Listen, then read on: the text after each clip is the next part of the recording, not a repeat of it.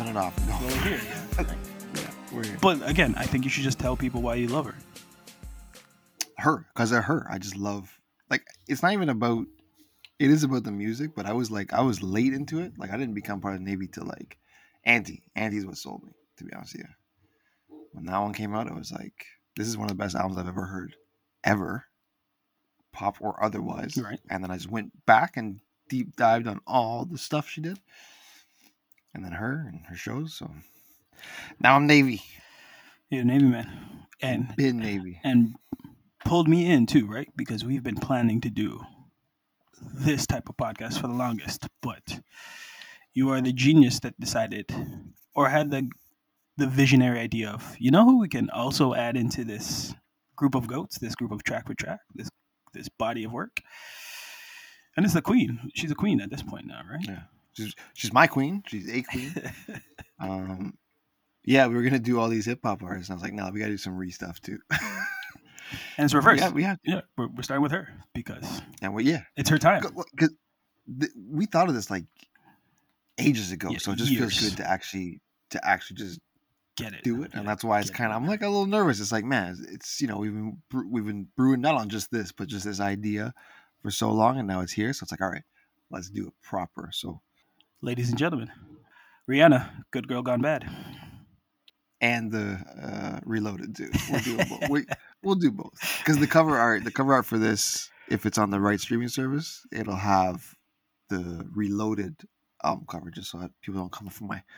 Nobody's gonna come from my head, but just, just in case people, I'm like I'm acting like we have a fan base. It's- That's not. that's Listen, not we do have a fan base. It's definitely growing after this. Um, if you want to find us, you can find us at comic underscore patrol at Twitter, or we're more likely like to hear from you at our dial up pod pod at gmail.com. You can tell us whether you agree, disagree, that we're completely off base or completely on the ball, because again, we're two very hetero cis males that are talking a lot about music from the female perspective. Um, so we don't have that in our bag, but we definitely given you what we thought, how we thought, how it's starting, and how much how much we've enjoyed it. Because at this point, the amount of times we've listened to this album alone, uh, we are fans. How many how many spins do you think you have of this album now? just this past couple weeks, Weeks, or yeah. just in general. Yeah, no, just this couple. Uh, probably two dozen. yeah, Easy, I, easily. I had a few rounds just today, just prepping. So yeah, start to finish, and then sometimes I'll do just the first half, then I'll do the second half, then I'll see where I left off, and I'll do the bonus track. You know, I mean, I mix that, but usually from start to finish, yeah, about two dozen, easy. And this and this is funny because it's not funny, but this album is is a deep cut for me because when it first came out, uh, my girlfriend at the time was like in love with this album. So I heard this album as it was brand new, like when Umbrella came out and everything. Right. So I listened to it front to back because back then this is when we were burning stuff. so so I burnt it, but then I bought it too, and then I kept the burnt version, and I was like, this is like yeah, this is actually dope. Yeah. Like, I, Yeah. am digging this, right? And then you you put it away for a while, and you come back to come it comes back full circle. So it's almost it's it's kind of nostalgic for me in a way too. Um, but it's just I don't know. It's I don't listen to a lot of pop, Reese is different. She hits different. yeah, and this is kind of the album where she crossed over from being R and B into the pop princess, right? Yep. Let's go. Well, yeah, because they yeah. Let's just let's get into Let's it. go. yeah. Let's give them their shit. Take off my cool. Show them that under here, I'm just like you. Do the mistakes I've made make me a fool or a human with flaws? Admit that I'm lost. Round of applause. Take the abuse. Sometimes it feels like they want me to lose. It's entertainment. Is that an excuse? But the question that lingers, whether win or lose, is who am I living for? The year is 2007. He and I, in our own different bags, are dressed in baggy jeans, probably white Nikes, sneakers, fitted or a snapback baseball cap, a matching double XL jersey, polo, or white tee, whichever was the freshest and had the least amount of creases. January brought a change to the culture and technology like never before, with the announcement of the first iPhone to be released later that year. Keep in mind, this model had no front camera, no app store, ran on 2G speed, and required a two year contract with only one working carrier. by season's end, February, the Indianapolis Colts beat the Chicago Bears 29 17. This is Super Bowl 41, earning Peyton Manning MVP and his elite status. Not only that, it garnered maybe the most cinematic, electric halftime concerts in history with the legendary Prince who stole the stage. He cemented his reign in music, and all during the raining of rain down in my Miami's Dolphin Stadium. For those who were getting celebrated at the top for their accomplishments for the year prior, Mary J. Blige, Beyonce, the Dixie Chicks, Christina Aguilera, John Mayer, the Red Hot Chili Peppers, the Black Eyed Peas, Gnarls Barkley, Justin Timberlake, Madonna, Ludacris, and T.I. were all earning additional notoriety and gold at the Grammys. For movie fans, the stage play Dreamgirl was getting the most nominations for Academy Awards, while the crime remake The Departed collected gold for Best Picture. In TV, audiences were still glued to performance reality, sports, and crime dramas, with American Idol, Dancing with the Stars, Sunday Night Football, and CSI all earning the highest ratings in prime time. With parents upstairs, gamers were more likely to be downstairs, mastering the still top releases of the year before Shadow of the Colossus on PlayStation 2, Elder Scroll 4 on Oblivion on Xbox 360, Gears of War, Xbox 360, and The Legend of Zelda Twilight Princess for the Nintendo Wii or GameCube. By May, the NHL playoffs were heating up. The Ottawa Senators were moving into the second round as they would inevitably meet the winners of the West and their first Stanley Cup, the Anaheim Ducks. On the other channels, the NBA playoffs were just starting as we were watching history beginning as the Cleveland Cavaliers team would be carried by only one and maybe the greatest single handed performance towards a final on the back of the GOAT, LeBron James, as he started his playoff run towards the finals where he would meet and eventually lose to Tim Duncan's dynasty, making San Antonio Spurs collecting their fourth NBA title. On the big screen, May became a year of trilogies Spider Man 3, Shrek the Third, Pirates of the Caribbean at World's End were all hitting the theaters, bound to break office records. The most escapable songs on the radio became the new fad for music, dance, and social media, with months earlier Cupid and the Cupid Shuffle still getting plays. But that May also brought the release of Soulja Boy Tell 'em and his debut Crank That Soulja Boy. You At the top of the charts, Ludacris, T.I., and Lil Wayne still had a chokehold on the rap game, again proving the South got something to say. But on May 31st, the Billboard charts would have T Pain and Young Joc still trying to buy you a drink. All of this was not for long, as a pop princess would finally see her crown unchallenged, as she released her third album, carrying herself from the R&B charts directly into the pop Billboard's top 100s, helping to prove what pop could be redef- redefined as. She could no longer be ignored, and if you weren't paying attention before, this girl was ready to show you how bad she had gone. The day is May 31st, 2007. That was that was wonderful. First of all, that was amazingly well done. that was dope. And the Shadow of the Colossus tip got me because I was I was actually on that tip back then. I loved that game but yes, coming off, like you said, coming off respectively successful albums, Music of the Sun and A Girl Like Me, she was kind of, she was being, not kind of, she was being typecast as a typical pop girl with a Caribbean leaning sound. She had some singles that came out. SOS was her first one off of A Girl Like Me, her second album. Uh, Pon de Replay and Unfaithful, both top 10 hits as well. Uh, I know if it's loving that you want is still like one one of probably one of my favorites of hers. It's it wasn't a number one, but it, you know, she she had these singles that were rolling out, and she was well known, right? So, but she was in this box, and she was doing, know, she had the Disney Disney princess long curls, right? The little midriff showing. She was being shoved into this direction that you're the good girl. You got to be a pop princess. You're gonna be the next Britney. You're gonna be, you know, you're just you just stay in your lane. Now, Robyn Rihanna Fenty. Her lane is wherever she wants it to be, right?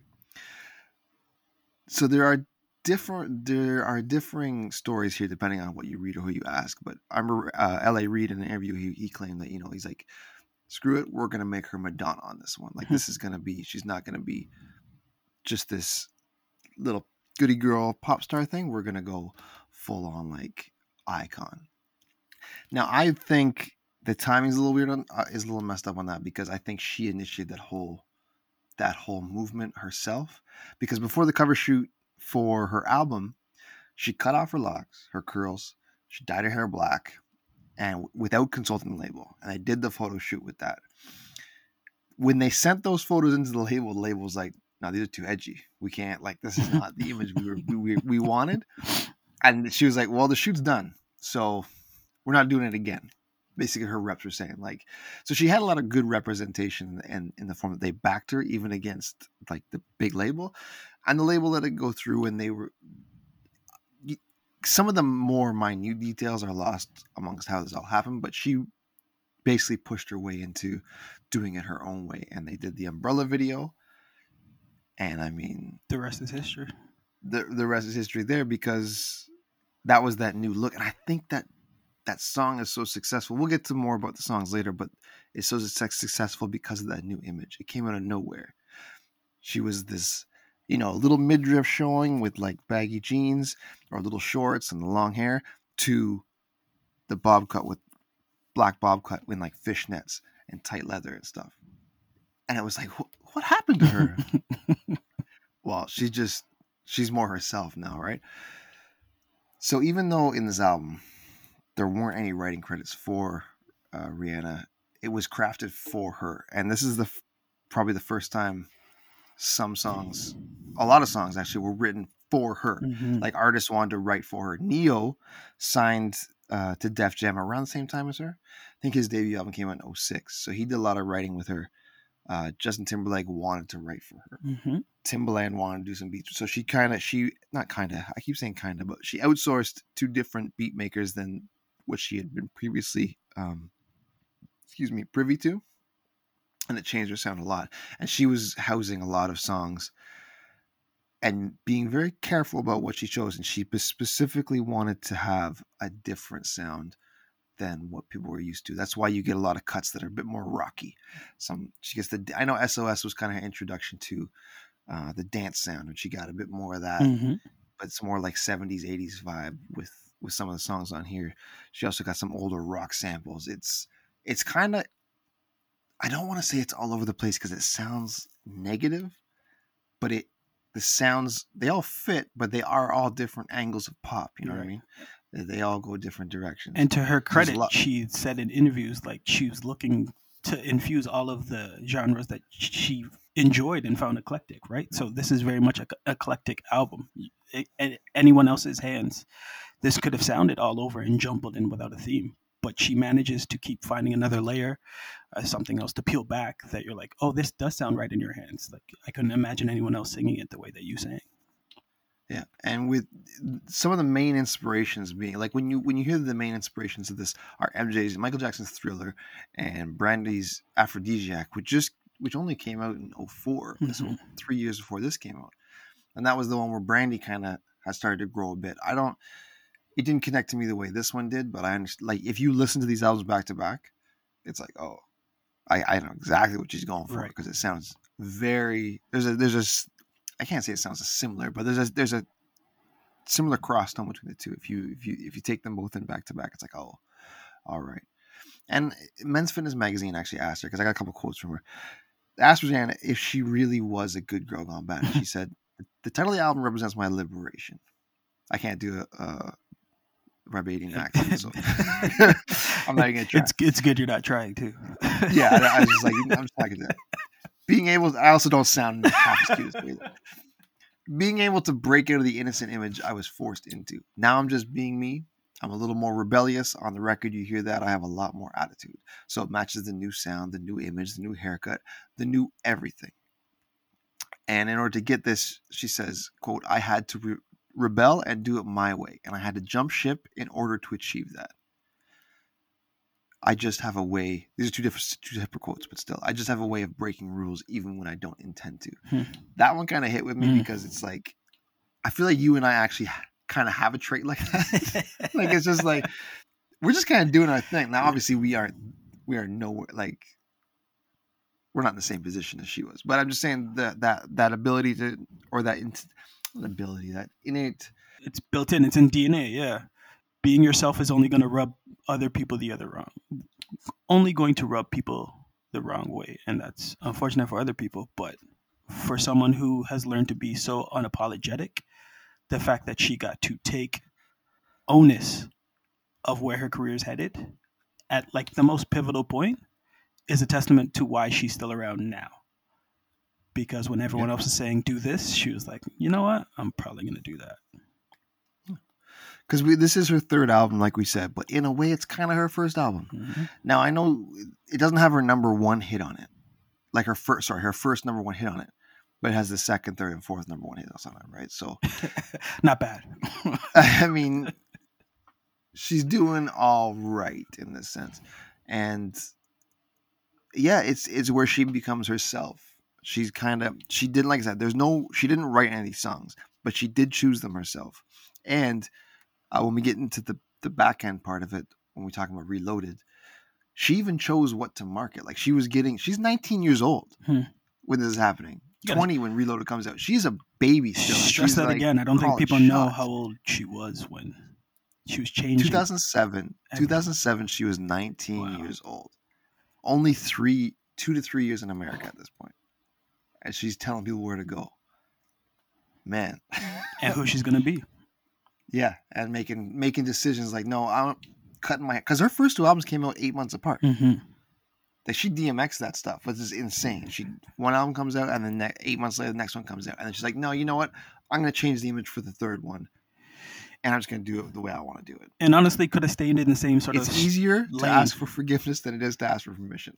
what you're saying with those first two, she could have stayed in that lane. That's kind, of where she's at with the haircut. Kind of done the same bag and kept doing the same sound, but immediately figured out like this is good, but it's not me. We could keep doing this, but I have something better. And good girl gone bad. Yeah. Yeah, like she she had top ten hits with those first two albums, and they didn't sound bad. They just sounded cookie cutter, like they were just you know the machine. You listen to the albums. Yeah. We we're not gonna cover. Yeah, exactly. They were very like they were forcing her to sound uh, like more Caribbean. Like here's the Caribbean flair, here's a little bit of dancehall stuff, even her feature artist stuff, and none of that's bad. It's just clearly not who she wanted to be and so now she she gets to and the sales numbers say it all. It bridges the gap. This one's interesting because her career bridges the gaps from physical sales to digital download sales to streams. Wow. And she succeeds at all of them.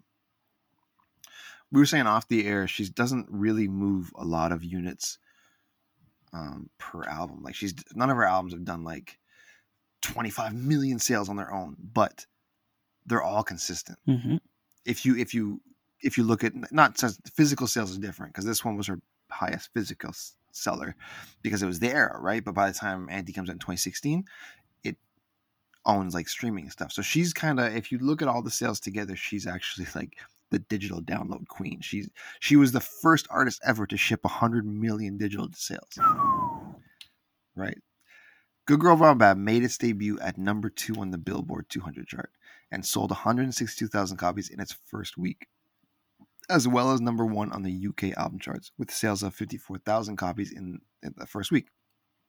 The album later went on to become certified five times platinum by the RIAA, six times platinum by UK's BPI, and sold over 9 million copies worldwide Jeez. as of 2017. Jeez. Seven Grammy, Grammy nominations in 2008, including Record of the Year for Umbrella and Best Dance Recording for Don't Stop the Music, and it won the award for Best Rap Song Collaboration for Umbrella. That's the the old clip where she's got the sh- she actually has short hair going on, and she's in the blue dress, and Jay's Jay's being funny on the mic. She's like, "Tell her, tell her, you know, Jacob Man loves it." like I don't know if you've seen that, but it's it's kind of awkward. She's I don't know what he was trying to get at. He was just being silly. But yeah, that was that was really cool. I threw a little little thing too because she wasn't just she was also doing features, right? And because we're doing both albums, or the album and the relaunch, I guess, uh, the reloaded one there's a couple other songs that she was featured on in those two years.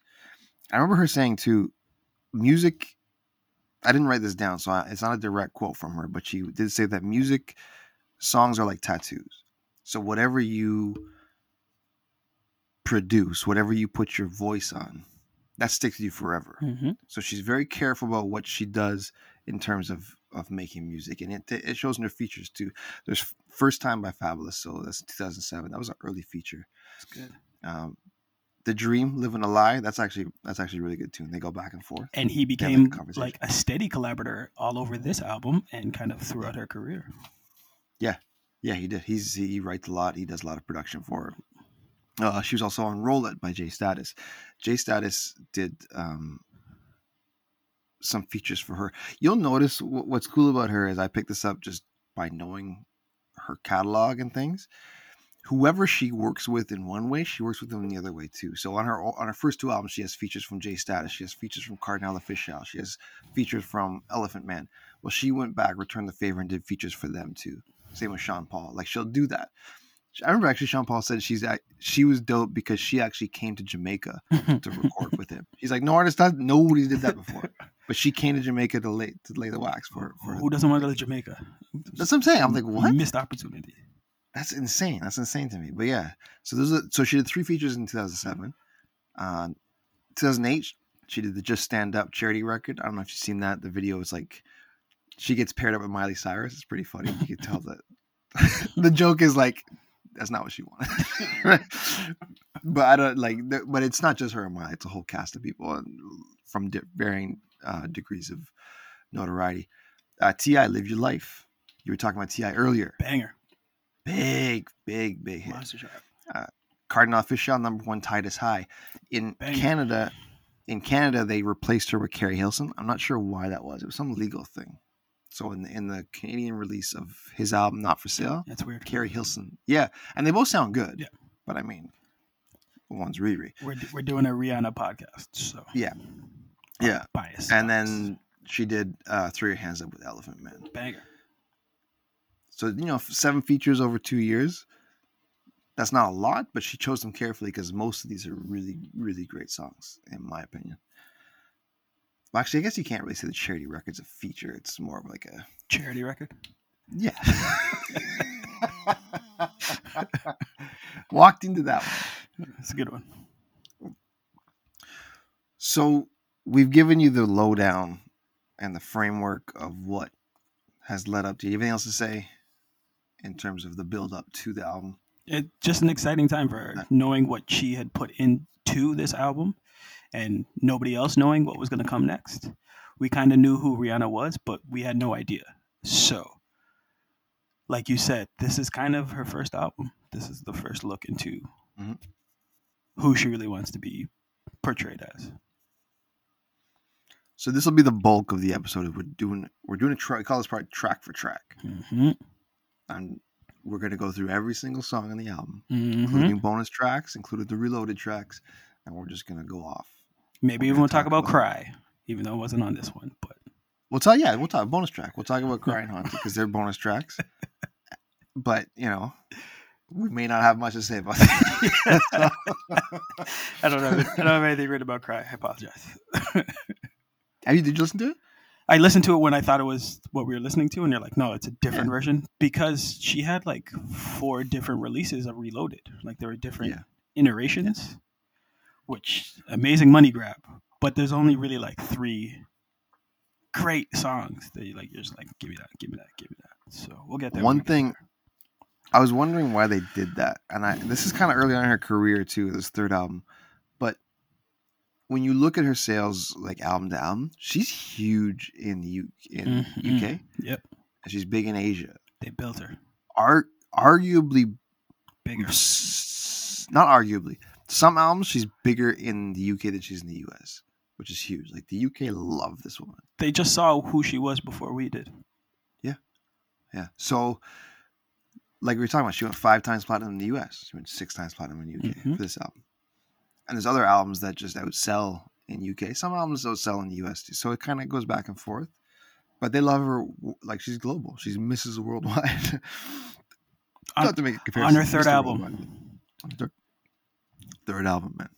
I think it's those dance hits. Those dance hits really hit with, especially back in the mid odds, right? Those really Mm-hmm. hit with the, with your. Yeah, there's, there's a little bit of a side thing, but I remember um, Lonely Island, that Jizz in My Pants song, right? That went to like number one in Australia Just because they or something. they like top in a 10. It club was- like it hit the bill it hit their top 100 like people were loving it in australia for some for some reason so it's just funny how like nobody here took it serious because it's a joke song but aussies It's they, music. they roll with it yeah so what we got we have 12 tracks right on the basic album there's Mm-hmm. two bonus tracks and then reloaded has three extras 12 tracks is nice length for an album that's Especially if you're singing. Yeah. yeah. Yes, that's a sweet spot. I always say when I was younger, I was like, "Oh, put as many as you can, as many as you can." No. But it, a lot of that's filler, man. I think I personally think now, ten or eleven to about 14, 15 is like that's You want to get to like the hour, good. hour and a couple Yeah. minutes play, and you want to tell a story, and you shouldn't be that. You want to be longing for more, so I can hit repeat immediately, not being like, all right, now I know which tracks to skip through to get to the one tracks that I want to hear. So Yeah. she's in her bag. that's that's that's where it's at. Because Good Girl Gone Bad, the full album without the bonus tracks is twelve tracks. That's forty six minutes and two seconds. I think that's that's primo. hmm The uh, reloaded version is 57 minutes and six seconds. That's again without the two bonus tracks with the with the three extra ones, and so they don't go over an hour. And I feel like that's that's primo. That's what you want. You don't want to overstay your welcome, because I know some people, some artists have like albums that go like an hour and a half, and as much as we may love those artists, it's like that's a lot to commit to Digest. in Yeah. a city. Yeah. And my girl doesn't waste time track number track number one umbrella featuring jay-z this was her first single off the album and her second number one hit of her career it currently has over a billion plays on spotify uh, over a billion plays it's insane that's insane uh, it was actually originally written for britney spears comeback single Hmm. i can't imagine that voice on this It's in the wrong hands. yeah, but she turned it down. And even when I hear it now, well, first of all, this is a song of like support and comfort. The umbrella being the symbol of or a metaphor of you know telling her friend or or partner, whoever she's talking to, the person she's interested in, opposing her in this song, who she's speaking to, I got you. Come here. You know, it, it could be friendship, it could be romantic, but it's a support song. It's a it- like in that way, and um yeah, when I hear this song, it's funny when I when when I say umbrella, I'm always like, yeah, it's not that big of a deal. But then you hear it, it's like, damn it! it's like that kind of one of those earworm songs, right? That just like gets in your head. Uh, production is Chris Tricky Stewart and Kuk Harrell. Uh, writers we have Chris Tricky Stewart, Terius the Dream Nash, and Thaddeus Harrell. Jay Z Shawn Carter. It samples the Vintage Funk Kit 03, which is that hi hat, which is amazing, right? It's bombastic and loyal. Consistency is a choice for both her and Jay Z, having remained steadfast to producing hits, anthems, and juggernauts in music. This being a juggernaut.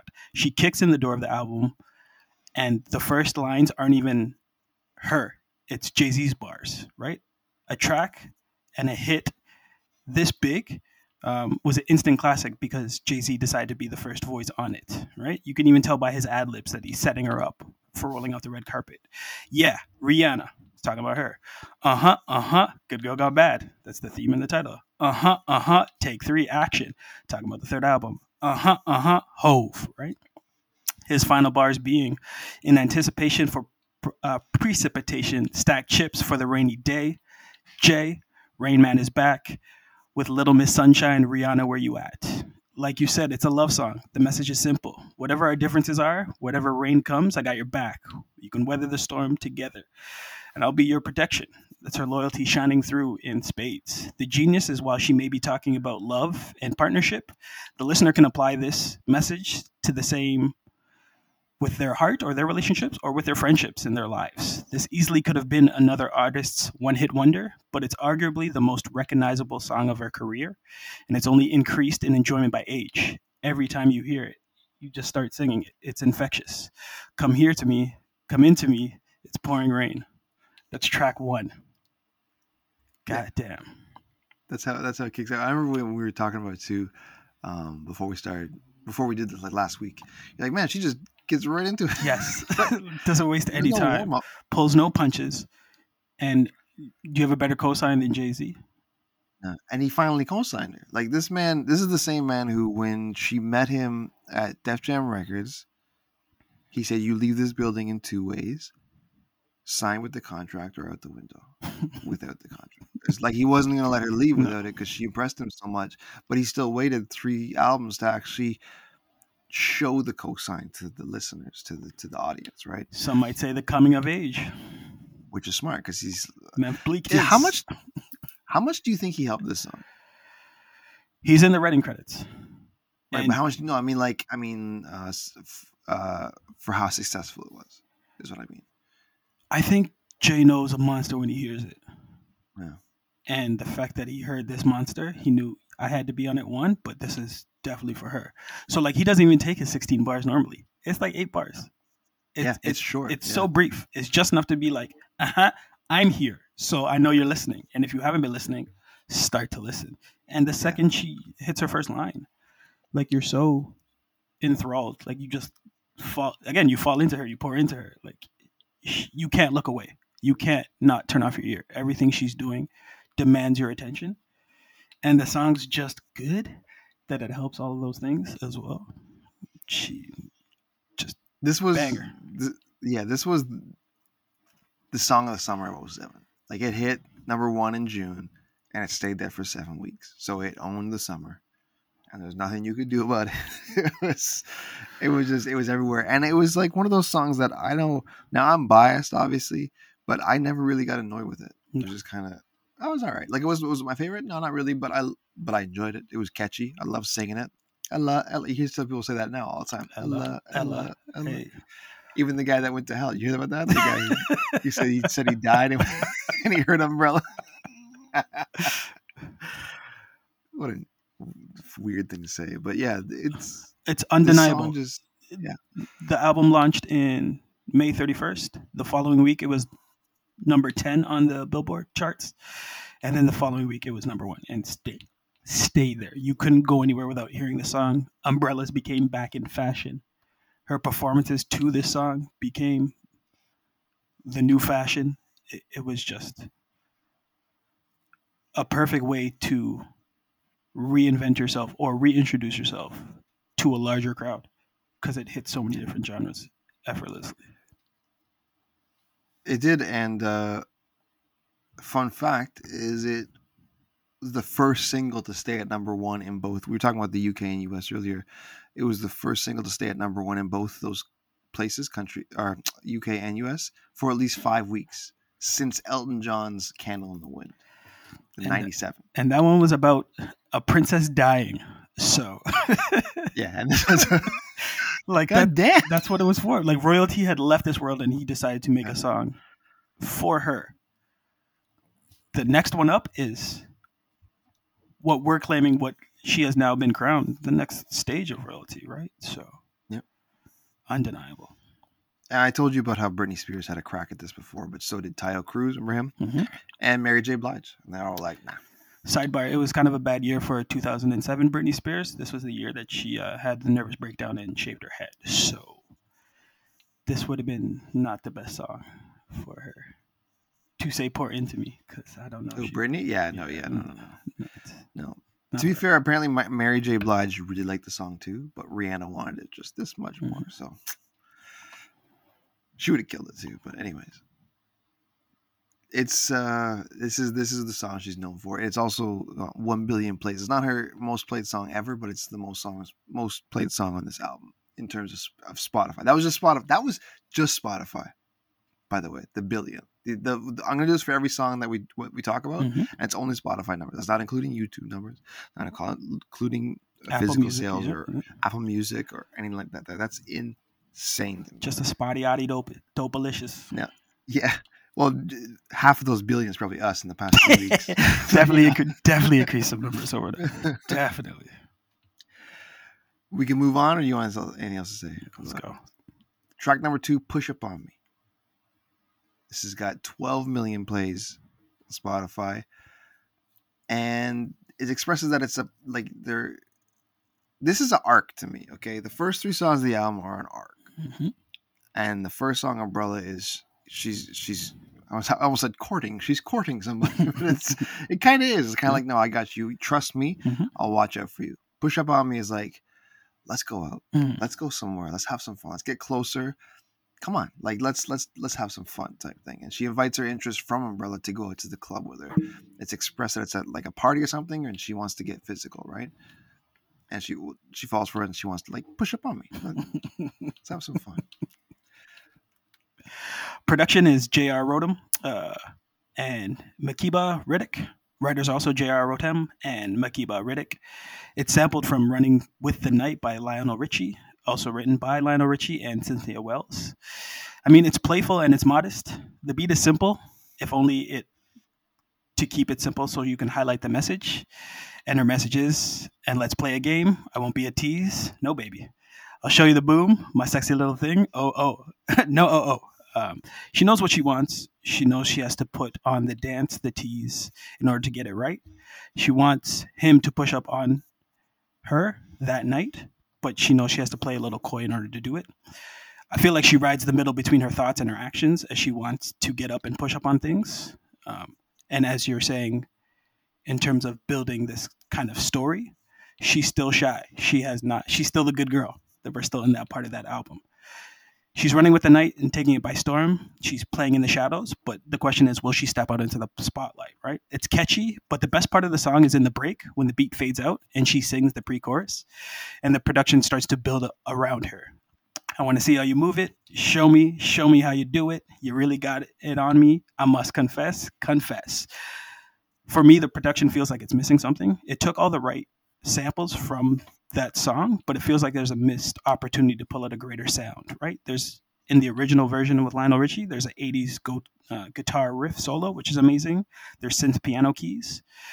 But ultimately, I feel like Push Up On Me is the best lead in to the third track.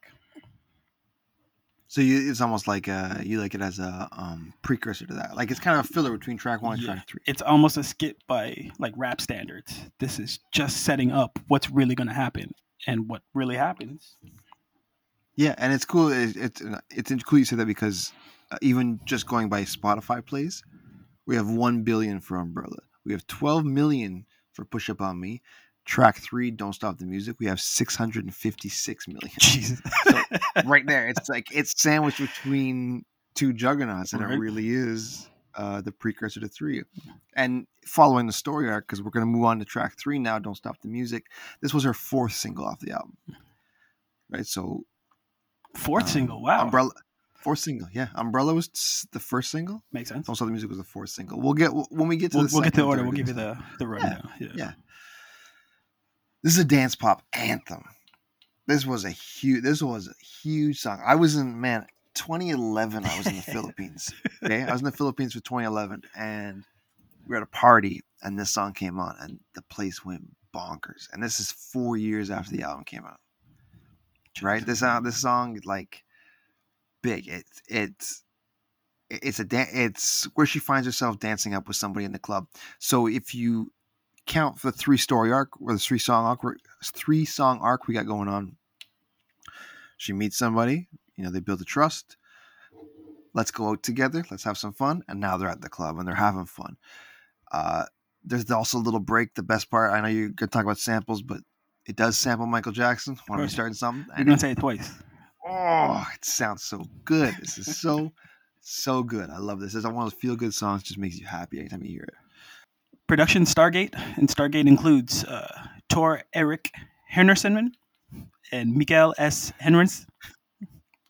Uh, Tawanya Dabney are also writers listed on the writing credits. We said before it samples "Wanna Be Starting Something" Michael Jackson.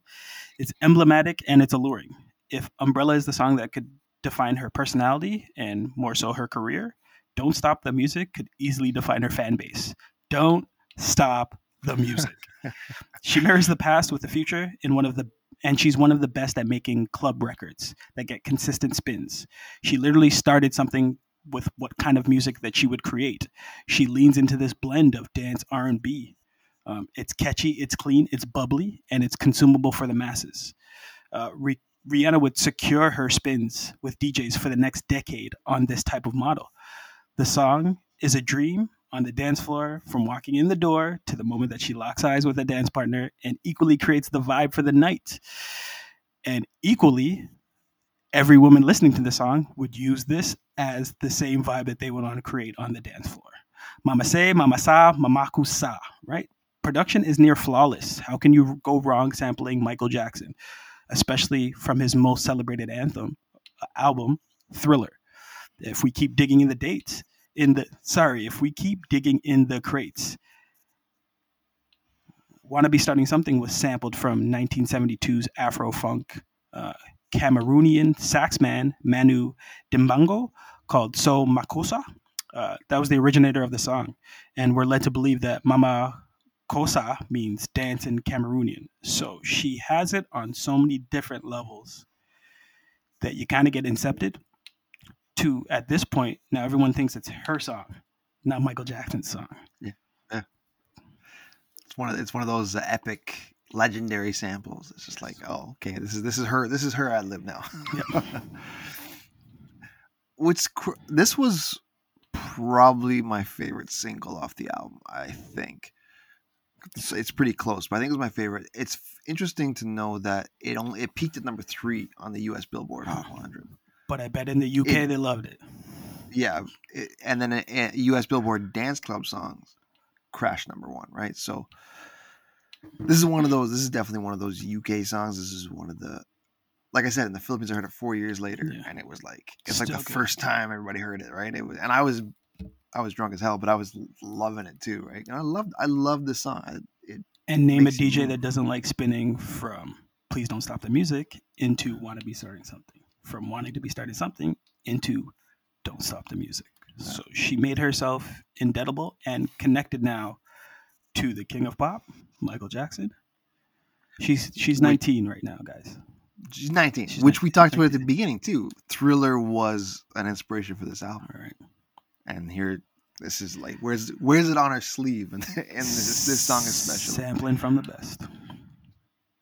Uh, so we move on to track number four. This is where so the arc is done now. Unless you want to, unless you have like a a dark sense of of progression, which could happen, right? You could say this is the fourth So I think the arc is done because you know I like to have a happy ending for her. Right. But number four, breaking dishes. With 25 million spins on Spotify, I'm laughing because this song is like my guilty pleasure. I love this song. Hmm. I love it because I love I love I love representation of, of women being um, strong and assertive and not just being like, oh no, you know, he's cheating on me, so I'm gonna go cry. And that's kind of in this one, it's all about she she's confronting her cheating boyfriend, and she will not let it go until he like admits it. Like, no, you're doing, you're cheating on me. Like, just say something. Mhm. Just say that, or I'm gonna break all these dishes. I'm gonna fight you. Even the line there, I'm gonna fight a man tonight. I I love it, man. I've always had like I, I call it a guilty pleasure song on this album, but I love this album. I- Whenever I listen to it, I have to I have to go back to this record and I have to listen to it because it just it always makes me laugh. She's I love that aggressive that aggressive re. Production is Tricky Stewart and Kuk Harrell. Uh, writers are Tricky Stewart and The Dream Nash. It's relentless and frenzied. Uh, it has teeth. She's got bite. Like Push Up On Me, protection production takes a backseat to Rihanna's vocals and gives us a taste of her hot streak that she has in her. She's quick to tell you what she won't accept and moves from the shy in the shadows into the spotlight now looking of this section of the album. Um, and being let in from Don't Stop the Music, this is a side that shows the opposite side of the woman who's been waiting at home for the man who hasn't come back home. If you want to assume that he's been on the club all night, that's on you. But from here on out, the good girl is nowhere in sight as Rihanna begins to show her assertiveness, her anger, and her ambition if you cross her. It's not the song you like at first, but it managed to, to sink your hooks in you.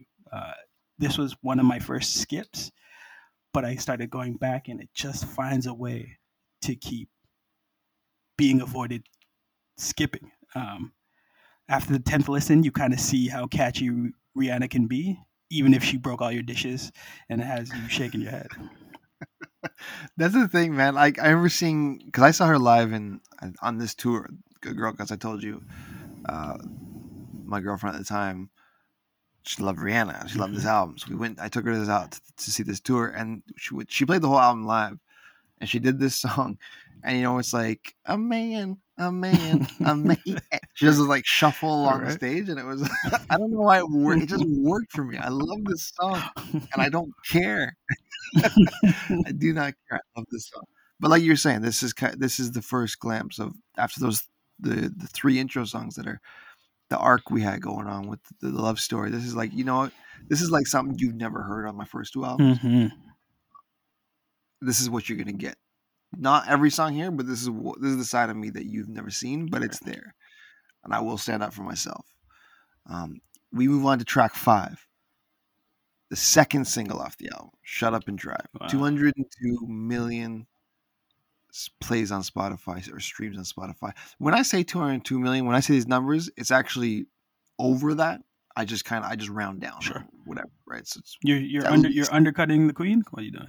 I just a bit, there. just a bit, because you know, I could. I just, you know, why I'm saying that now because the past four tracks I forgot to say over this many. Okay. So I just, I just, that's my bad. So now I'm just covering my own ass. Sweet.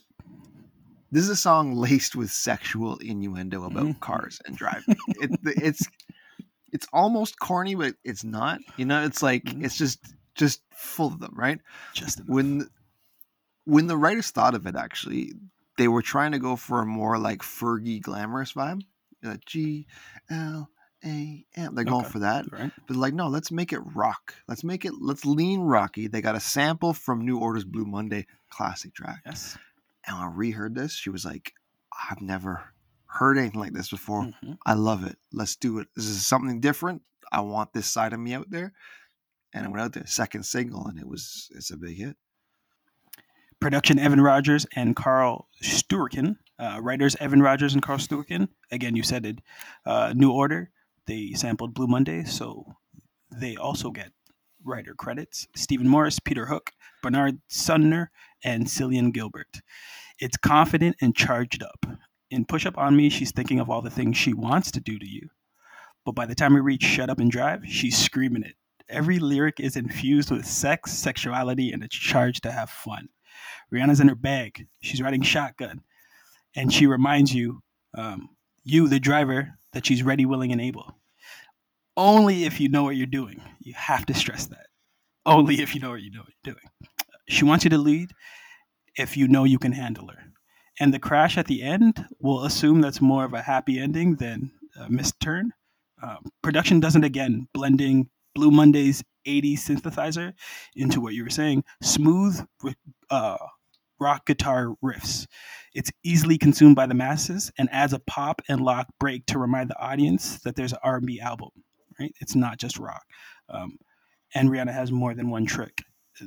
This track is so unassuming and charming, but also like sleazy and cheesy, and yet you n- never question how good it is because it's pretty good.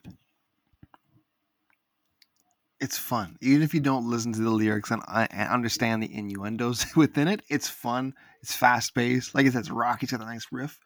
You were talking about the the producers, Carl Sturken and Evan Rogers. Those are actually the guys who discovered her in Barbados back in 2003. Staying loyal because they have they have uh, yeah. Well, they are. I think that both of their wives are from the Barbados from from Barbados, so they go down there to visit, and they were introduced to Ree that way. She auditioned for them. I remember she actually auditioned with a with a girl group, and they're like, "We want her. She's got the stage presence. Let's bring her back." And she lived with them in like the U.S. and stuff, and you know that's another story. But that's it's this the same guys who found her got to produce this track, which is kind of special. It speaks to her loyalty. It speaks to people writing for her. You would expect that the guys that found her and helped pen her first two albums would also understand her sound and the evolution of it. So when she gets into sexuality, these guys kind of help her wield her finest moments. again, she's 19 at this time. She's dropping songs that are like just this fun. They're sexually charged but fun, you know. It's it's crazy. Which brings us to track number 6, Hate That I Love You, Mhm. featuring Ne-Yo. This is the third single off her album. Uh 270 over 277 million spins on Spotify. We talked about Ne-Yo earlier. Um and they come together here in this song. It's a conflicted love story. It kind of starts out kind of sweet and sappy, and you kind of realize that hold on, this this got messed up. But it's like, but it's also like relatable if you you know if you've been in some relationships where you really like this person, but man, you can't stand this person.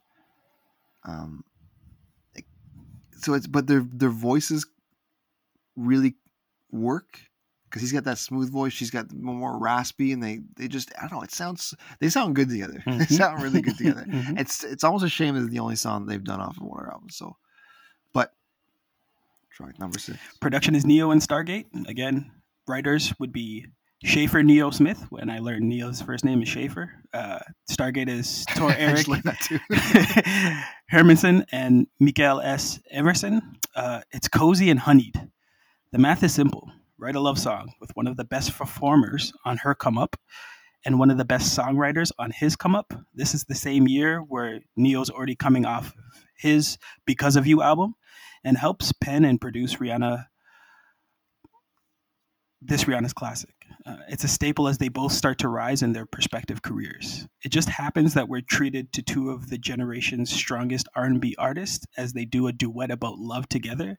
The melodic tones, the rich charismatic vibes, and their their chemistry is too smooth to hate, right? So naturally the pair croon to the listener about how much they're in love in the reverse, right? Stating how much they hate how they love and how much love is given to their partner when they hate. They hate that smile, they hate that power, they hate that laughter, they hate that I need you. It's pretty genius. Uh, it's no surprise that Ne-Yo is the only other singer on this album, as he helps Rihanna shift gears into another tone and show another strength, which is her singing ballads. It should be sappy, it shouldn't work, we should hate it, but it's fucking endearing. And it becomes the song you use to send to your girl after a fight because do do do do do do do. Anyone that doesn't like this track has not been in love. You can't convince me otherwise. This pair both understands love and found the best complement of each other without battling for space on the track. Like you said, it's a, a wonder why they never worked together again in the same level. Yeah, it's.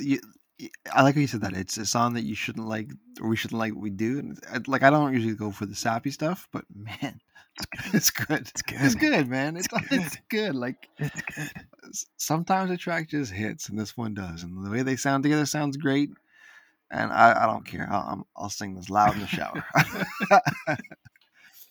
uh, track number seven, "Say It." So over eight million listens on on Spotify. It's not quite.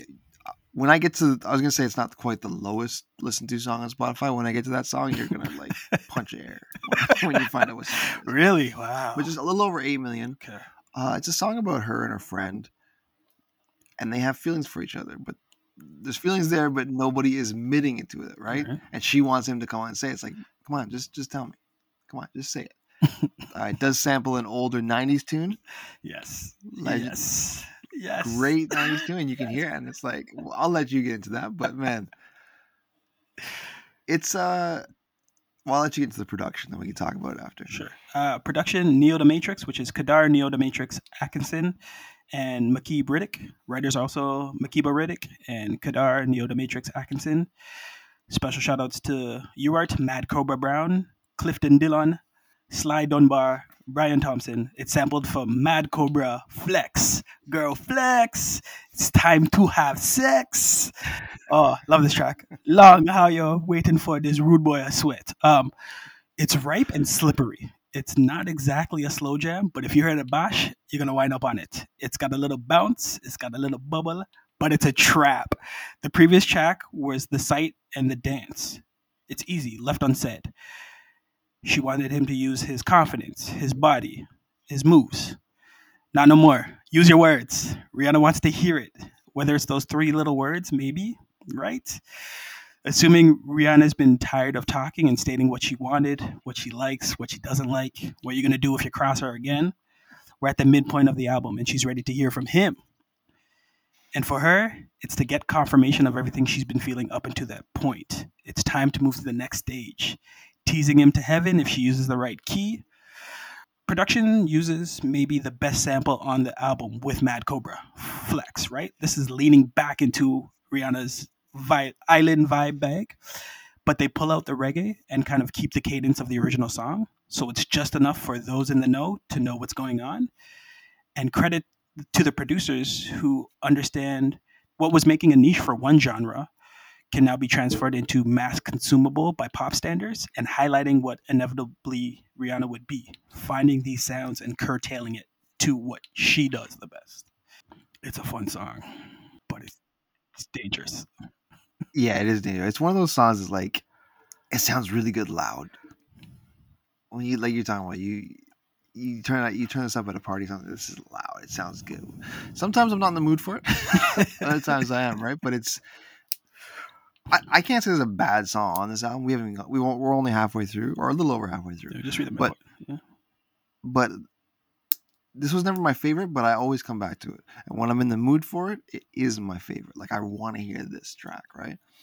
Um And credit not credit to her being so connected to DJs. They can put her audios over the hardcore Mad Cobra Flex and pull the true dancehall vibes for that party, right? So whether it was her understanding or the production's understanding of, we're just going to take enough, and then when we give it to mass consumption, they'll make the levels. And Rihanna's one of the most influential artists I think for DJs for the amount of different sounds and playlists and sets that she rides through the span of a night. You can hear Rihanna in the beginning, the middle, the end. The lights are on. The car home, right before you go to sleep.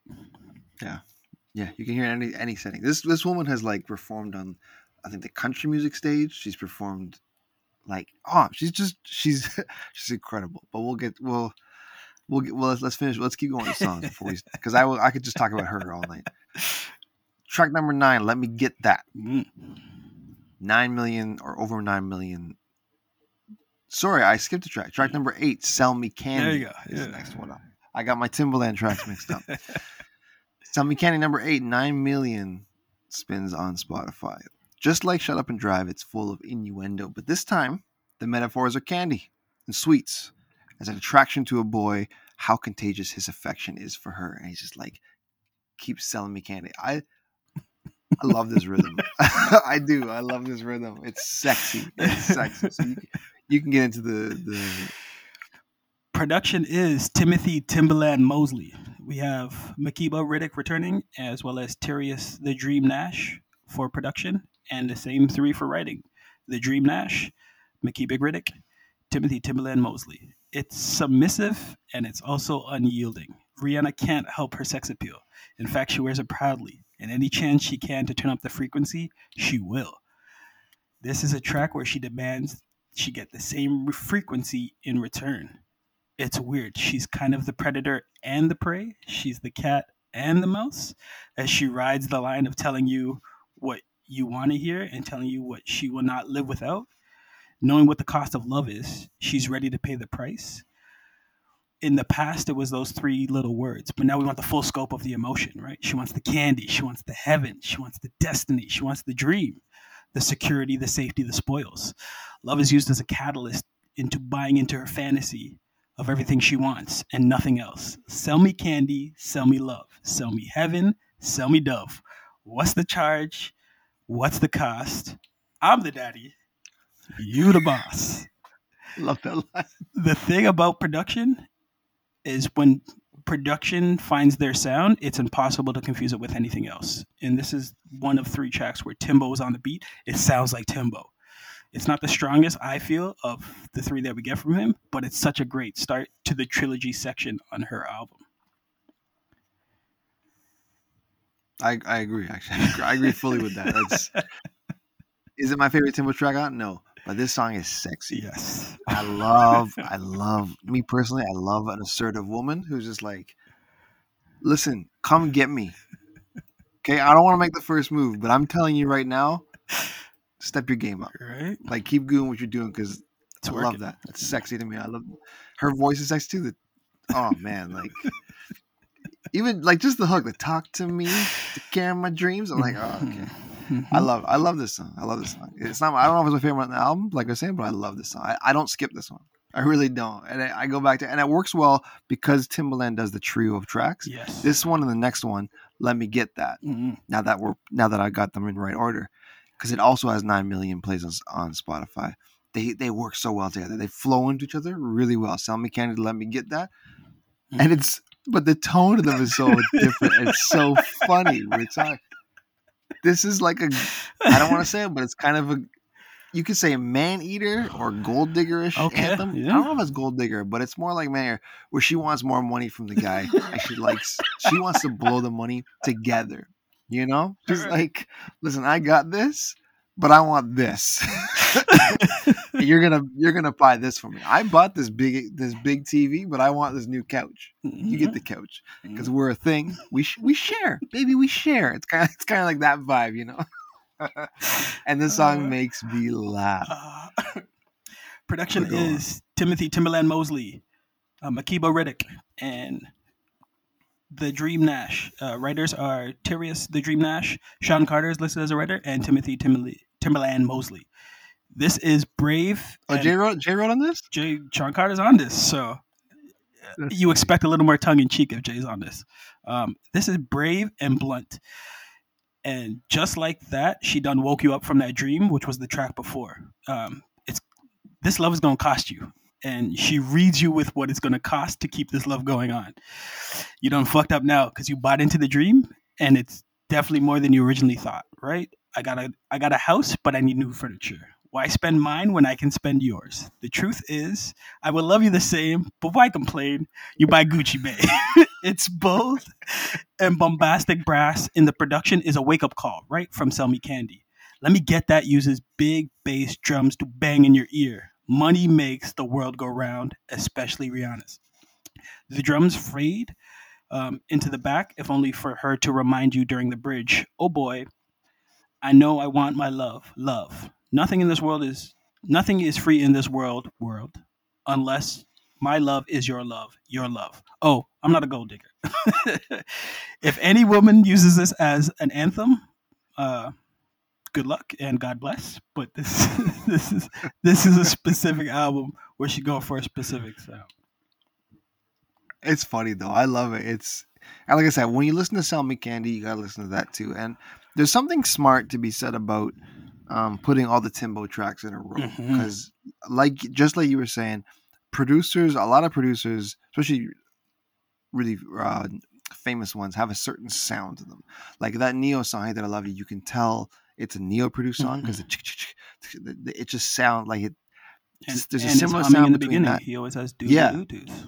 Yeah, it's a similar. It's a similar kind of like a snare to to So Sick and things like that. This is Timbo. He's got that boom, boom, boom, that 808 stuff going on, and he just got this vibe. Especially after you listen to like Shock Value and stuff, you come to this like, oh, I know a Timbo beat when I hear it. Mm-hmm. Which goes on to the trilogy of Timbo beats. Track 10 is his third one, and they put them all together. But this is very different than than Sell Me Candy and Let Me Get That. Yes.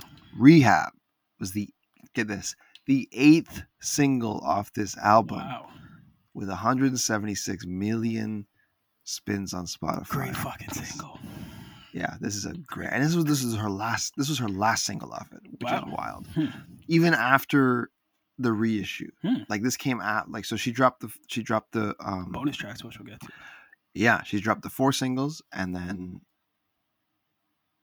the then the extra stuff and then came back to this one which i think was almost kind of a miss. I think she should have advertised this earlier but you know never nor here nor there because it's a great song and it still got a lot of spins. It's a song about how she's in love with a guy who keeps treating her badly and she knows she can do better but she can't help herself from addicted from, from you know being addicted to the love he shows the affection like i really want this guy and even though he's not the i know he's not good but man he's I just I can't stay away. Production Timothy Timbaland Mosley. Again, this is trifecta and arguably my favorite, but I think the best produced track of his trilogy on this album. Uh, also, Hannon Lane and Justin Timberlake. Writers are Hannon Lane, Justin Timberlake, who has some brief vocals on a couple of the courses, with Timothy Timbaland Mosley. It's sobering and exposed. Everything that goes up must come down. This is love's rude awakening, and it came hard for Rihanna on this track. She is open, vulnerable, and lost from love. If she was sipping, liming, drinking, and drunk in the previous tracks, um, in Good Girl Gone Bad, Rehab is the hangover, and it's ugly, but it's also beautiful to hear in the same breath. It's another level of Rihanna's talents that you empathize with her as she's questioning who's truly wrong in this relationship that's going bad, and she stresses that she's never going to be the same. Love was a motherfucker and nearly beat her down. If you can believe that she can sing about love and hate that I love you, then there's no doubt that you can believe her convictions when it comes to heartbreak. It's a match made impeccable as she murders the chorus and post chorus on a Timbaland Timberlake constructed beat. This, for me, is one of the four, maybe five perfectly constructed songs on this album. She bleeds for Love Lost and can't pin which direction to aim it at, so everything suffers, including herself. Anyone that can make you bop your head when it's a sad breakup song is doing God's work, and this is a God level song, in my opinion. Gotta go to rehab. Now, ladies, give it that. And you talked about Justin Timberlake being, uh, writing this, and he was the primary writer on this song the whole story about how they hooked up was interesting too because he him and him and Timbo were on team were on team were on tour a lot. Mm-hmm. and they actually re, Rihanna is saying they had to actually follow them a bit to get to where they're going. So they met them in Chicago. Um, Justin came back to the studio. They kind of messed around. They had some fun with music and stuff. Then when they went back to words. You know what man? You this, know what I'm saying. this is coming off of the uh, Grammy record winning love future sex songs with Justin Timberlake yeah, and big, Timbaland. Right? They were that's changing the sound of what pop and dance was looking at on on yeah. the male side, right? So this was just a perfect collaboration for Rihanna to jump into. Yeah, but they met in Chicago, then they went back to New York, and uh, like days later, and Justin didn't write this song on paper; he did it all from his head, which is really cool. So he recorded it for her, and I get like as like a demo track. Pull the jigger. She, yeah, and she did it back over him, and he he didn't even like he like you said him and Timbo have that short part that uh, ladies give me that, mm-hmm. and it's that's it. And he's in the video too, but he was like, I want to write this for her. Like he he didn't he never he, it wasn't a song he had written and then given it to her. He wrote it specifically for her, which I think is that's really dope. Mm-hmm. And 2000, yeah, it came out in 2008, so it came out the year after this album, but still, it's this is a really good song. I feel like it almost went under the radar a little bit just by being the eighth single. Like you're you're living off of the same album almost a year and a half later. That's right. crazy. That's crazy. I feel like the song almost gets lost because the first half of the album has all the bangers and kind of the uplifting stuff that you're like, oh, you can't go wrong with this. But this dip is so well done, it doesn't even seem like a dip, which is the mind fuck on it. It's it's arguably one of my favorite. Well, it's one of my favorite tracks on the album, but it's arguably my favorite. And it starts a um, like a the ending of the album. Correct. Right. It's the beginning of the end type thing because track number eleven, "Question Existing," comes after it, and this is the lowest stream song on the album, hmm. which I think is absolutely criminal, criminal. with seven seven point nine million. So just barely the last, but still like it's, it's still under say it and things like that, which I think is that's insane to me. This song is amazing. Young Rihanna talks about growth, how the music industry has already changed her, the trust issues she has with people, and how success has changed those around her. This is her in her head, and I love introspective music, especially things with such a deep connection to oneself. She's finding herself in this album, and this is the dark side of it. Like not I'm not talking about breaking dishes on boyfriends' heads. I'm talking about inner turmoil. Like who do I trust in this? This is what I wanted, but is this really what I wanted? Mm-hmm. Like this isn't who I am. This is what I do. And it's we can't relate to that, but we can relate to um being insecure in the people around us. So production is Shea Taylor and Shaffer Ne-Yo Smith with Makeba Riddick. Writers are Shea Taylor, Shaffer Ne-Yo Smith, and Shawn Carter again returns. Oh man, this guy.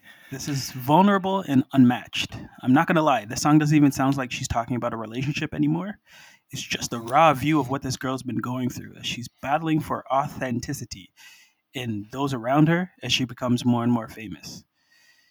It's her life, and she's getting the spotlight, but she's quickly learning that everything glitters is not gold. She questions everyone's motives, getting closer to her, if she should bother letting anyone in. It's raw, it's unapologetic, it's a little jaded, it's introspective, but it's unparalleled to anything else on this album. It's an honest view of the real life of Robyn Rihanna Fenty. It's not like you're expecting a track like this on this type of album, but you can't see this album without a track like this. It's a theme, it's a song, it's a song theme. You hope she keeps heading down, but you ultimately want to know that she's doing all right it's such a weird sort of I'm Mhm. asking for help and you don't know how to help her, but you're glad that she knows how to ask for help. It's such a mind fuck. It's brilliant. It's brilliant, and the fact that you said um, you kind of want to keep her going, but you wonder if she's okay. This song is very much a precursor to her next album, which I won't talk about now because we'll, you know, we'll come back to it one day. But this is this is literally the, in my opinion, the prelude to what rated R ended up being. When we listen to that, you'll understand what I'm saying. But this is like this is the dark side of her, and and I feel for her. She's 19. hmm She's 19 and she's global. She's worldwide.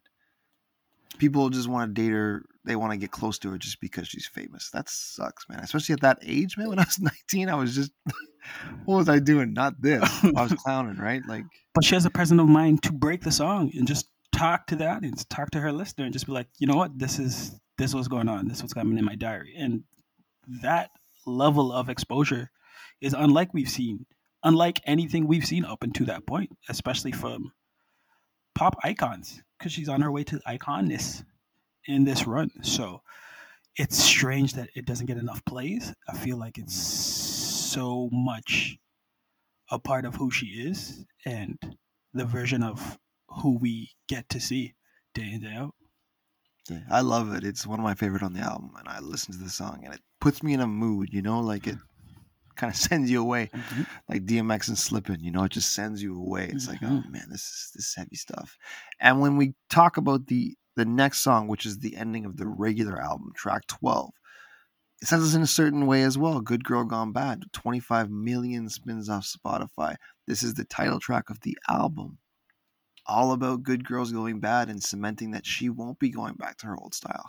She's done with that. This is where she is because even even the lyrics it says it's a sh- shout out to Song Cry by Jay Z hmm right? She's gone now. Good Mhm. girl's it's cooked. This is what you get now, and she's never coming back. And I think that's it's profound, really. At night, I still can't. We said it so many times, but she's nineteen. She's a teenager when she's doing that. She's writing this stuff. That's very, very ahead of her years. Very mature. And the power of kind of the writers and the production to help navigate what that sounds like, right? Like she's performing it, but she definitely has influence it. She may not be writing it pen to paper, but these guys are definitely shaping what she's trying to say. Production we have Shaffer Ne-Yo Smith again, Stargate, which is Erik Hermansen and Mikkel Eriksen, uh, and then we got uh, the Dream Nash. For production writers is Neo, Stargate, which is Henderson and Eriksen, and then Leon Martin. Um, it's unapologetic and self-aware. The title track is her explanation for why she's not going backwards. It also may be the ushering in of the most mature Rihanna we've seen to this point at age 19. Uh, She understands love, hurt, and she understands changes happen. She sees how the game is being played and decides to play it back in turn. She kind of reaches her final form. She just accepts that going to be that good girl isn't going to work. She's got to go bad. Whether or not you believe it's the right choice, she got to make it. So you respect her for it. It's not a happy song. It's not a sad song. I couldn't tell you if it's an anthem because I'm not a good girl or a bad gal. Uh, it just seems like a fitting end for this roller coaster that she took us on. Uh, she lets you know it's never going to be the same look for her again, and you kind of appreciate her for it. Uh, with the internet being vast and a lot of misinformation, I thought this was a nice gem. The title track, Good Girl Gone Bad, is exactly three minutes and 33 seconds. And if you plug that in, the angel number, it stands for encouragement, where you set plans into action and let your personal strength be your guide, to trust yourself and put your thought into your choices. It's a sign to move forward. I thought that was kind of brilliant. Whether or not she planned it, they planned it, or we planned it, I mean, 333. And I always loved how the original album ended with this song. It was just the song fades out, and it's like that's what you're left with. Mhm. It starts with Umbrella and just bang, and it just like those first five just hit you over the head. And it kind of mellows out a bit, then it gets a little sexy, and then it kind of cools right off and gets very introspective and very real very fast. And I love the three the three parts of this album because it takes you on a ride, and, Mhm. and it just the way it ends just leaves you with your thoughts. You're like, damn, this girl's like she's something else. Now, when we talk about the Reloaded a year later, because we'll do the bonus tracks at the end. Um, track 13, the next one after this, so is Disturbia. Uh, this was the seventh single off the album and her fourth number one hit. Wow. 476 million spins on Spotify. These, so I mean, the really interesting thing about this song is that she wanted to drop it. This was her call. When it was time for the, I guess after a sixth single, which we'll get to after this, um, she's like, I want to do this one next. I want to direct the video. I want it to be like this. This is my song. Like she really, you get into her head for this, and it's a Mhm. horror movie nightmare come to life. The the the video is, I can't call it. It's not necessarily an orgy, but it's like a, it's very thriller esque. You know, like it's it's creepy. The first time Rihanna used autotune as well, in the beginning of her taking more control of her career. Hmm. Like I said, from releasing the song to directing the video, this was kind of the the next step in her evolution. Like, no, no, we're she's starting to get she's starting to call shots now. Listen, I cut my hair. I made this album big. This is a year later. I want this as a single, and it blew up, became her fourth number one hit. Look at that. She gets it, man. She gets it. Production Brian Kennedy and Makeba Riddick. Writers Brian Seal, Andy Merritt, Robert Allen, and Chris Brown. Oh yeah, he did write on this too. I, I actually knew that. I forgot about that. Son of a bitch. Reloaded's a money grab. We get it. Artists do it all the time. But when she drops tracks that are juggernauts on their own level, you have to give credit where credit's due. Um, Reloaded's like three tracks at this point, if we're claiming it, three or four. Um, Disturbia is the mountaintop that she puts her flag down. Like you can't deny her anymore. And like you were saying, she really leads into her visuals more. This is where the music video was still shining for our era, um, and helped the presentation of a growing artist. You could hear the music, but Disturbia gets sold on the music video. Uh, considering a movie drop with the same name, people remember this song more. It shows how much of her influence was really happening in the late aughts. Uh, it's a banger. Not much more to say about that. No, it's like I said, it's it's hard to compare a song to Thriller because Thriller is a masterpiece, but this is her Thriller, like I said before, and it, it, I love it. I love I love this song, man. It's fun, it's dark, it's new, it's the next, like I said about Rehab. This is or um, Question Existing. It's an it's a step into her Rated R era, like it's that that direction. Then we go into number fourteen, which was even bigger than Disturbia. Mhm. Take a bow. 599 million streams on Spotify, her fifth single, and her third number one hit. So you got Umbrella, number two, her second number one hit. You got Take a Bow, her third number one hit, and you got Disturbia, her fourth number one hit, all on one album. This woman is unstoppable. A straight R&B song too, using theater analogies to go at her cheating boyfriend, congratulating him for putting on a, lyr- a lying performance. The song is hilarious, but it's real too. It's she's got some sass. I love it. She's it's it's the it's the breaking dishes girl, except with words instead of throwing things. Like, okay, sure, you're gonna keep lying, or are we done with this? Like, very well done. I, seeing her perform this song live is hilarious too. But we'll get into that. Production is Ne-Yo, which is Shaffer Ne-Yo Smith, and Stargate, which is Erik Hermansen and Mikkel Eriksen. Um, I wrote two things about this song. It's back to ballads, this time on her solo tip, so she's in her bag with Ne-Yo. Amazing. You look so dumb right now. love it, love it. I thought she opens a song. I love that. I love that. You look so dumb right now. God damn. See- I'm falling in love with her. That's the opening. That's the opening to the song. I like when she sings it live. It's funny. You can see you can find clips on YouTube and, and even like just little reels on Instagram and stuff. She's like, "Don't tell me you're sorry because you're not." And then she'll be like, "Alice, like, don't do that."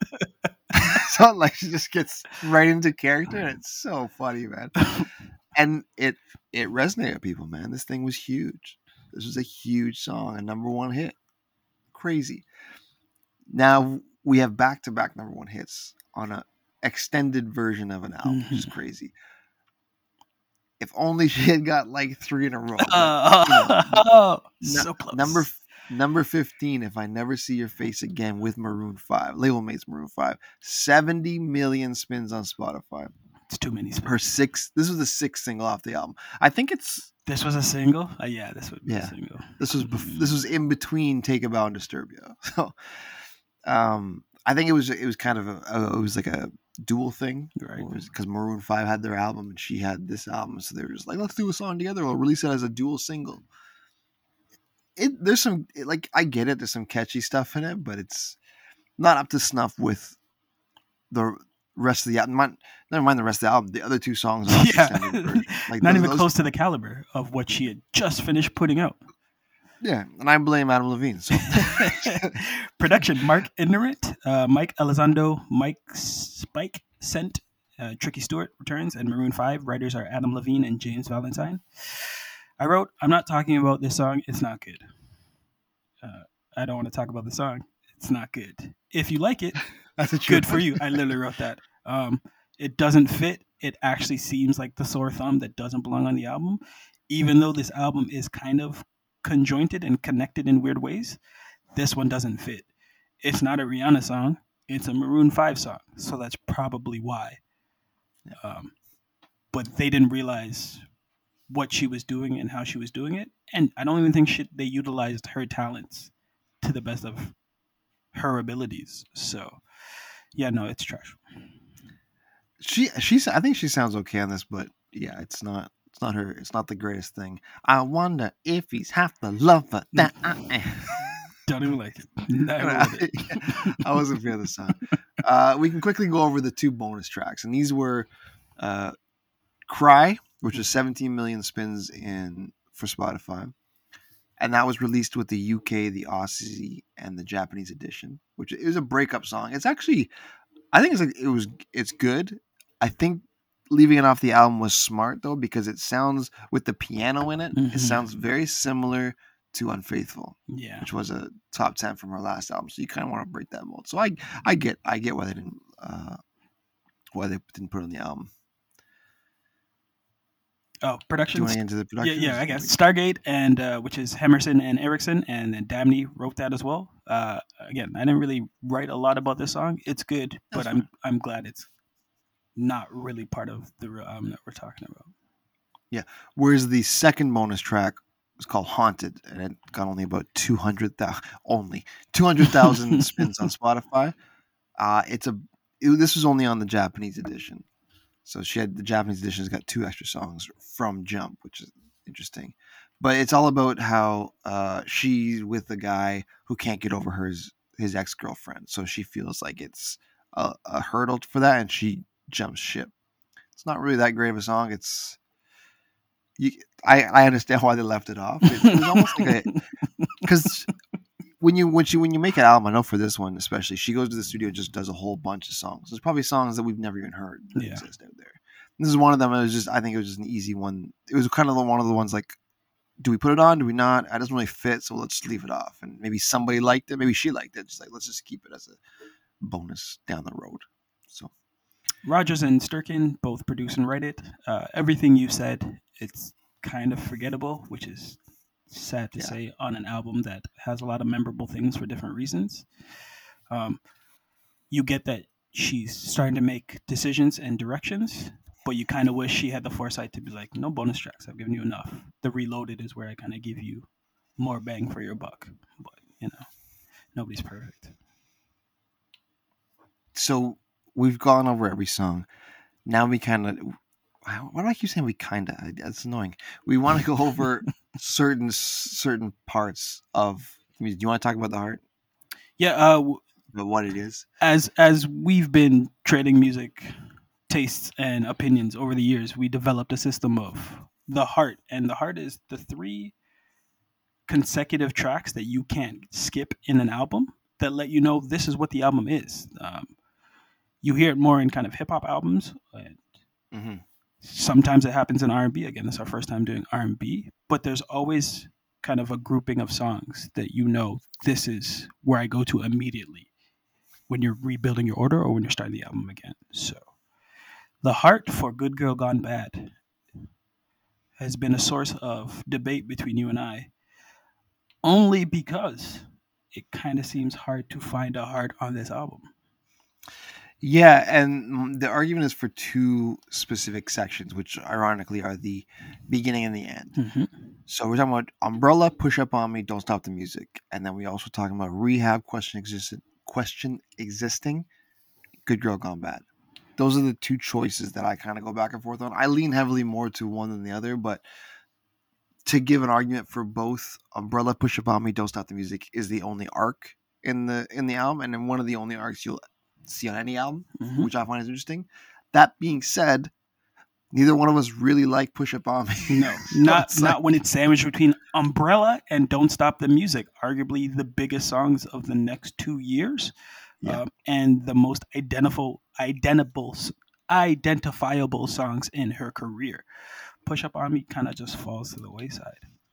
Yeah, like we we described it as what could possibly be a skit, you know, what melts. So when we say a heart of the album has no no skips in it, Push Up Me is kind of on the line there. So I could do with or without that out with that excuse me with that song, even though the two uh, that bookend it hmm are incredibly strong. Yeah. Now A heart's got to beat strong and fast and cohesive. So if there's a blip, like Push Up Me is essentially a flat line where she has two big breaks of Umbrella and Don't Stop the Music pumping. it's a both of them. murmur. It's a heart murmur. Like your heart skipped a beat. We don't want that. We want a solid pulse. So it's hard to make case for one, two, three. So it's a much easier lean for rehab, question existing, and good girl gone bad because that's what sends the album out. They're the most introspective songs in the album. They're all slower, but they're all very deep and they have good they have strong meanings to them and, and themes to them. So that's what I would go with because when I listen my whole thing is that when I listen to one, I listen to all 3 Mm-hmm. You could argue that those three are the some of the strongest produced tracks on the album, if not for just the sound, but the marriage of the sound and the artist. Rihanna sounds the most like herself in those last three tracks because she's dealing with real life. Everything else before it, she's kind of in this days of love, relationships, lust, sex, fun. But shit gets real once you hit rehab. Uh, and it stays real when she questions who she is to the point that she comes to a conclusion of, you know what? I was once this girl. I'm not going to be that girl no more. Good girl gone bad. So for me, the heart of the album, yeah, those three songs. Will I put on this album just to listen to those three songs? Maybe. But when I start listening to one, I listen to all three. Like when I listen to the album, I don't I don't miss these songs. I make a point, even when I'm when I'm driving and the drive doesn't go long enough, and I have to end the album like in the middle of the way. I'll come back just for these three. Like I will always listen to them. So the, it is my heart for the album. I don't know if we can say that or if we have to agree on it. you but do whatever you want, man. This is our podcast talking about the legendary Rihanna and Good Girl Gone Bad. Uh, the one thing I can say is I kind of wish production for Good Girl Gone Bad, Good Girl Gone Bad was stronger. Questioning existence is completely out of pocket. You're not expecting it. Rehab is so well put together that fundamentally you want to end with a strong bang, but it makes sense that it's a low note. So it's kind of like the heart pumps strongest for the last times and then peters out. Ultimately, if we have to give a heart for the first album, it goes to the end. Uh, I mean, unless I can put "Let Me Get That" in there as well. song is big. Song is big. But if we're talking about the artist and what I think the artist is trying to convey and where she's headed, it beats the best and the loudest in the end. Um, you leave this album knowing who Rihanna is, and you're excited for what she's gonna do next. That the heart's kind of got to be rehab, question existing, and good, good, God, bad. So we agree on that. Now we also have a second system called the Soul for this, and that is one song on the entire album, which you think is the backbone, which represents the entire um, existence or the entire theme of the album. What is the one track to you that is the soul? So we have the heart, and then we have the soul. Right. I went first for the heart, but I'm pretty sure we're in agreement for the soul. No, I'll go. well. I'll go first for this one because I, I may have an audible. It'd be Alright. easy to tick. It would be easy to pick the title track "Good Girl Gone Bad" as the soul. But the more I think about it, the more I play it, the more Rihanna you get in touch with. I kind of think it's "Don't Stop the Music." This is mm. essentially the playbook and the blueprint for what she will do in the music industry moving forward, and it's her soul. As much as things around her are not working, she may question her friends, she may question her business relationships, she may question her career. She's always going to be fun loving, go to that club, play that song, and then have her best day. Um, it's one of the unapologetic songs on it too. Like she manages to pair herself with Thriller, the inspiration of the album, Michael Jackson, uh, African influences. It derives so many different things. You can't not see the soul in it. She creates a completely new sound that arguably she does the best. Now, there have been cookie cutters and different artists who have taken that and found a way to put pop into dance, dance into R&B, R&B into pop. But Rihanna's kind of the first, if not the OG, if not the best at it, as we see in her later albums. She, as soon as she finds that person who understands what she's going for, there's no stopping her. So, I'm gonna say, the soul is "Don't Stop the Music."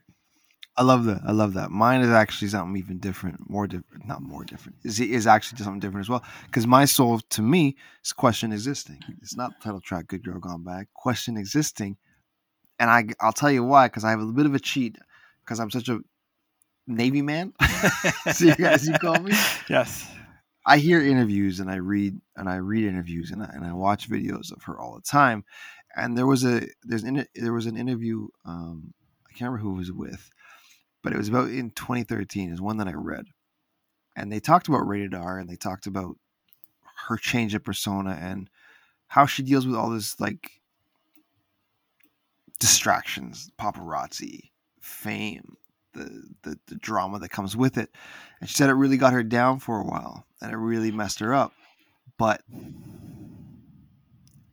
she learned that or she realized she doesn't have a coping me- a coping mechanism for it. She kind of just accepts it.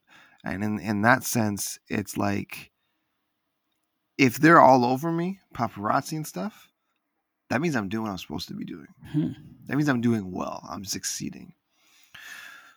I love that you brought Don't Stop the Music up because it shows that she's still doing her thing, even though she has a song or an album based on a song called Question Existing, where she's really in her own head. She's in her own thoughts. She's by herself. She's having all these doubts.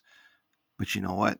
I'm going to keep doing my thing. So I'm going to keep playing the music. I'm going to keep like, buying candy. I'm going to keep, you know, I'm going to keep making car innuendo, sexual innuendos because even though that's there, that doesn't change that it's there. I'm just kind of not ignoring it, but I'm accepting it for what it is. I'm Mhm. moving on with my life. I'm still being me. So I think that that is the that is the center of the whole album Amazing, because she's she can do that and still do everything else. amazing takes.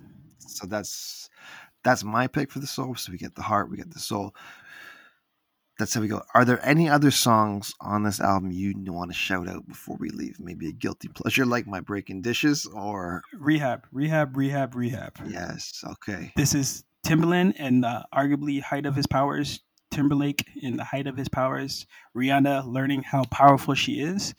It's just a good song that works well. I'm biased to Timbo sound. I've been on that since I was a kid. Yeah, Um, yeah. Again, and I stress, if you can make me bob my head to a sad song, it's God's work. That's not easy. And they do such a great job of it.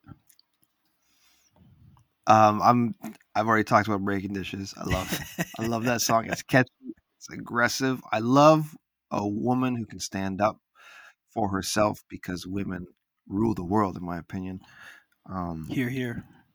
and I love it when they're showing us strong characters because Rihanna is Rihanna is one of the strongest, at least musically. So before we go, just to say, easy for a good girl to go bad. And once we're gone, best believe we're gone forever. So don't be the reason. Don't be the reason. You better learn how to treat us right. Because once a good girl goes bad, we done forever.